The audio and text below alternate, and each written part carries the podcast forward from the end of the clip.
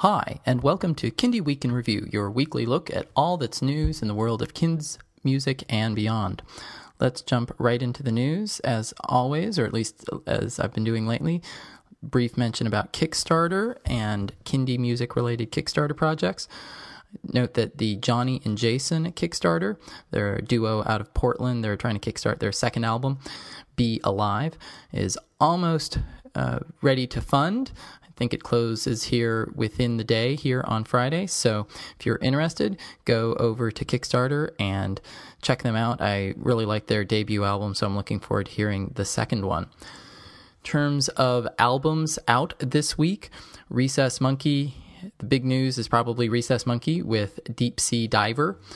Uh, also, Putumayo's American Playground and Mr. Saxophone's Ice Knees and Three in Threes are coming out this week. Next week sees the release of Joanie Leeds Bandwagon, as well as Lori Henriques new album. Uh, that's supposed to uh, release next week. We'll see. We'll see if that actually happens.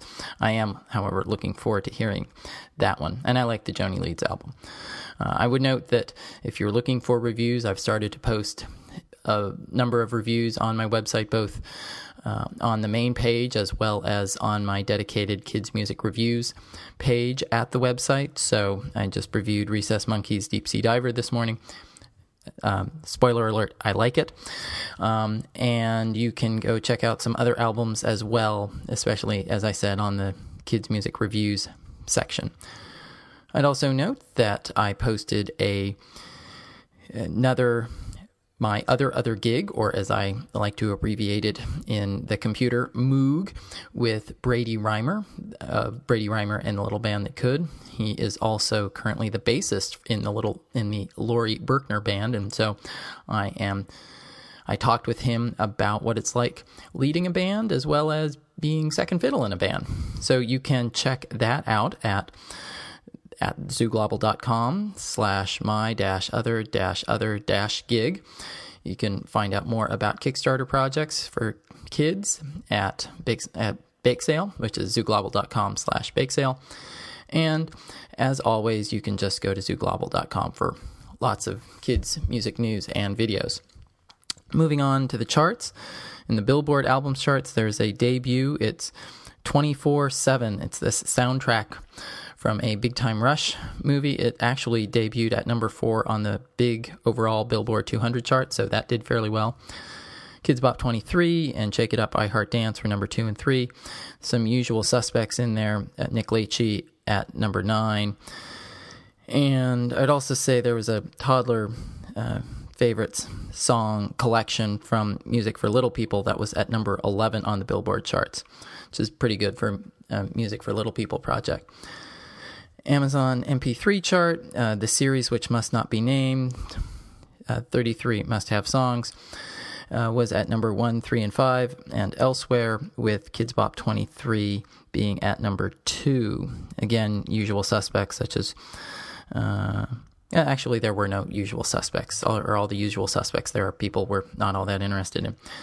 On the iTunes album chart, Kidz Bop 23 the deluxe version number one, Kidz Bop 24, the deluxe version number two, with 30 toddler songs, an album which is uh, comparatively pricey compared to those 33 must have songs.